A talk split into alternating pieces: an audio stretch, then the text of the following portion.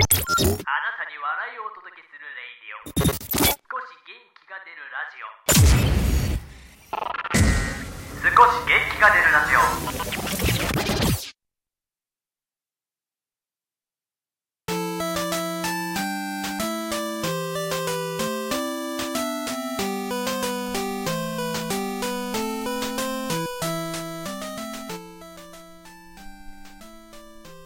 はい、どうも皆さん、おはようございます。そして、こんにちは、こんばんは、芥川です。この番組は、聞くとクスッと笑ってしまう、笑顔になれる、明るくなれるトークラジオ、少し元気が出るラジオとなっております。そして、今回の回でですね、回でですね、回でですね、第25回放送となっております。いつも聞いてくださる皆様、ありがとうございます。ありがとうございます。本日はですね、お便り会ということで、日頃ですね、皆さんからいただいているお便りを紹介、または感謝のメッセージをですね、芥川の方から言わせていただく回となっております。最近めちゃめちゃ多いんだよね。めちゃめちゃ多いんですよ。あの、もう、過去にすごいほざいてたんですけど、全然お便り来ないんですよねって。ね、嘆く、嘆いてはいけないんだけど、逆にお前の努力が足らんだけやろって話なんですけども、まあ、最近収録をアップするようになってから、まあ、ライブ配信するようになってからですね、あの、すごく、まあ、今年に入ってからですかね、特に、えー、お便りをいただくようになりました。もう毎日送ってくださる方もいらっしゃれば、それこそ私が最近あげたね、収録に対して長文を送ってくださる方もいまして、本当に力になっております。ありがとうございます。今日はその方たちのですね、お名前は少し濁して、ですけども、一体どういうお便りが来たのか、そしてそれに対して芥川がどう思ったのかをお話ししていきます。それでは早速ですけども、お便り紹介していきます。お一人目。そうだな、名前はじゃあ適当につけていこうかな。えー、ラジオネーム、レモンさんからいただきました。ありがとうございます。朝から元気になる声、ありがとうということで、こちらですね、初めてですかね、多分。私の収録、私にお便り送ってくれたのがおそらく初めてかなと思うんですけども、以前あの、夜中のライブ配信とか遅めの時間帯に配信していた時に自分がコメント欄でですね、結構こう私とやり取りをしてくれまして、ライブ配信のコメント欄で非常にあの、あ、聞いてくださっているんだなと思ってですね、ありがたく思っていたところでございます。そして今日また、まあ、今日というか、もう本当に直近、まあ今日か。いや、昨日か。撮ってる、撮って出すのが、昨日か。昨日ね、送っていただいたということで、収録の方にもお便りね、ありがとうございます。はい。ありがてえな。ありがとうございます。続いて続いて、ぶどう千粒さんからいただきましたお便りです。芥川さん、こんばんは。こんばんは。収録第22回放送。自分の身にも起こるかもしれないの収録トーク、拝聴しました。ありがとうございます。芥川さんの2011年3月11日のお話が聞けて嬉しかったです。私も3月11日3.11を体験するまで地震があっても、うーんって終わってしまっていました。私は青森の生まれで3.11当時青森にいました。岩手や宮城ほどではないですが、被災して初めて気づけたこと、生かされているということ、たくさん学びました。芥川さんの2011年3.11のお話が聞けて嬉しかったというのは、芥川さんのように3.11のことを10年経っても忘れず、今も東北や被災地のことを思ってくれている人がいる、そう感じて嬉しかったのです。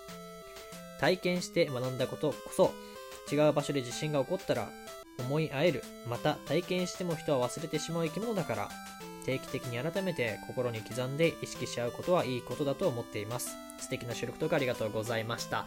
おい、なんだこれは、神様かよ。もう一度言う神様かよ。もう一度神様かよ、おい。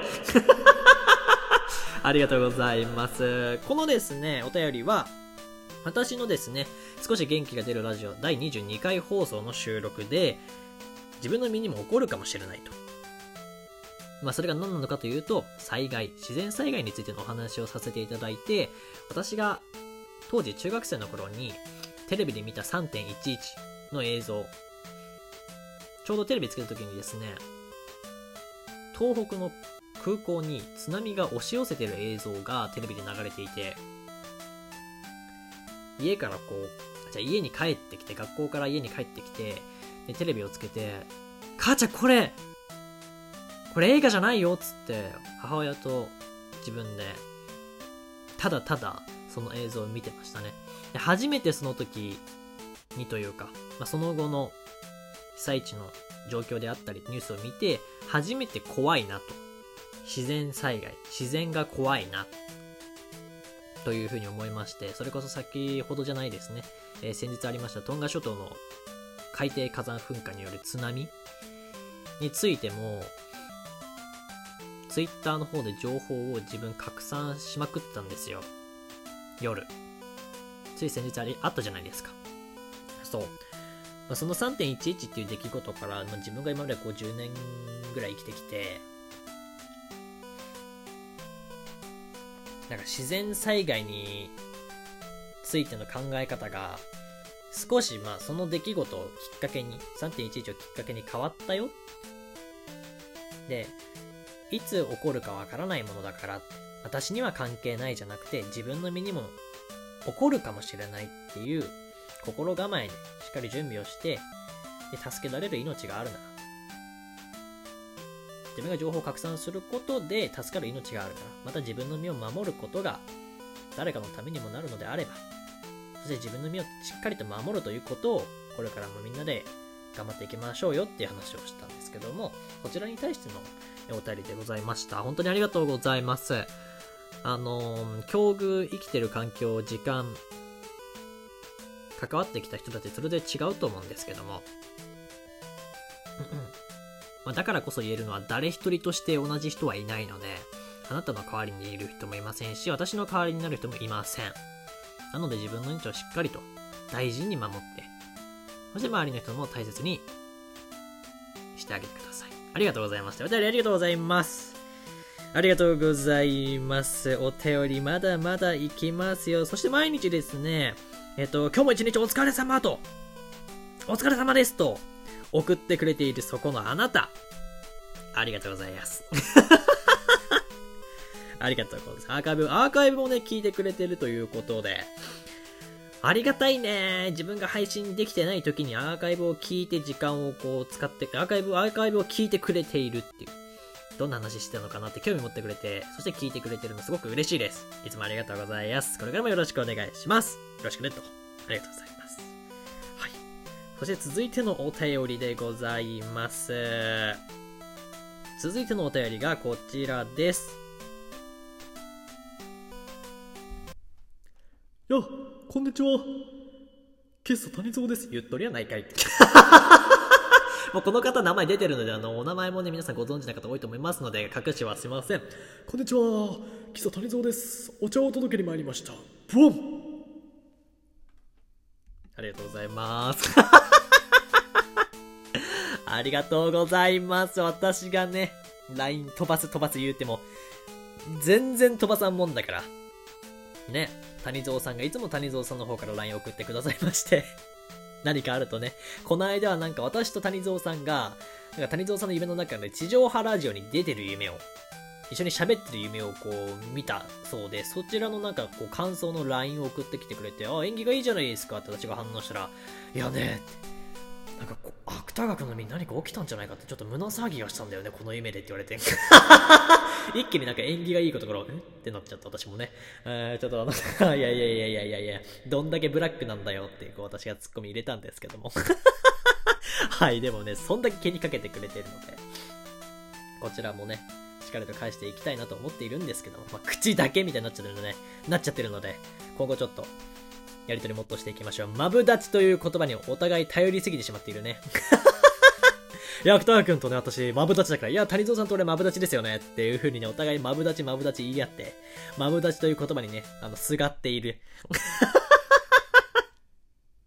すがっているのでね、もう本当にちゃんとこう、まあ、でもね、谷蔵さんと飯食うのうまいんだよな、絶対。いつかまたっていうお話してましたけども、ちょっとコロナが落ち着いたらね、ご飯食いに行きたいと思ってますので、よろしゅうお願いいたします。ありがとうございます。はい。えーということで、お便りがですね、まだまだ来ているんですけども、本当にあと14、5通ぐらいはありますね。来てはいるんですが、えーお便り会はですね、今後設けていきますので、そちらの方でまた読まさせていただきたいと思います。なので、これからもお便り、どしどし送ってください。芥川反応していきます。そして力になります。コメントやね、ギフトだけじゃないんだよ。こういうお便りもすごく力になるので、皆さん、これからも収録、ライブ配信よろしくお願いします。ぜひ聞いてください。ということで、収録第25回放送、お便り会、これにて終わらせていただきます。お相手は芥川でした。ありがとうございました。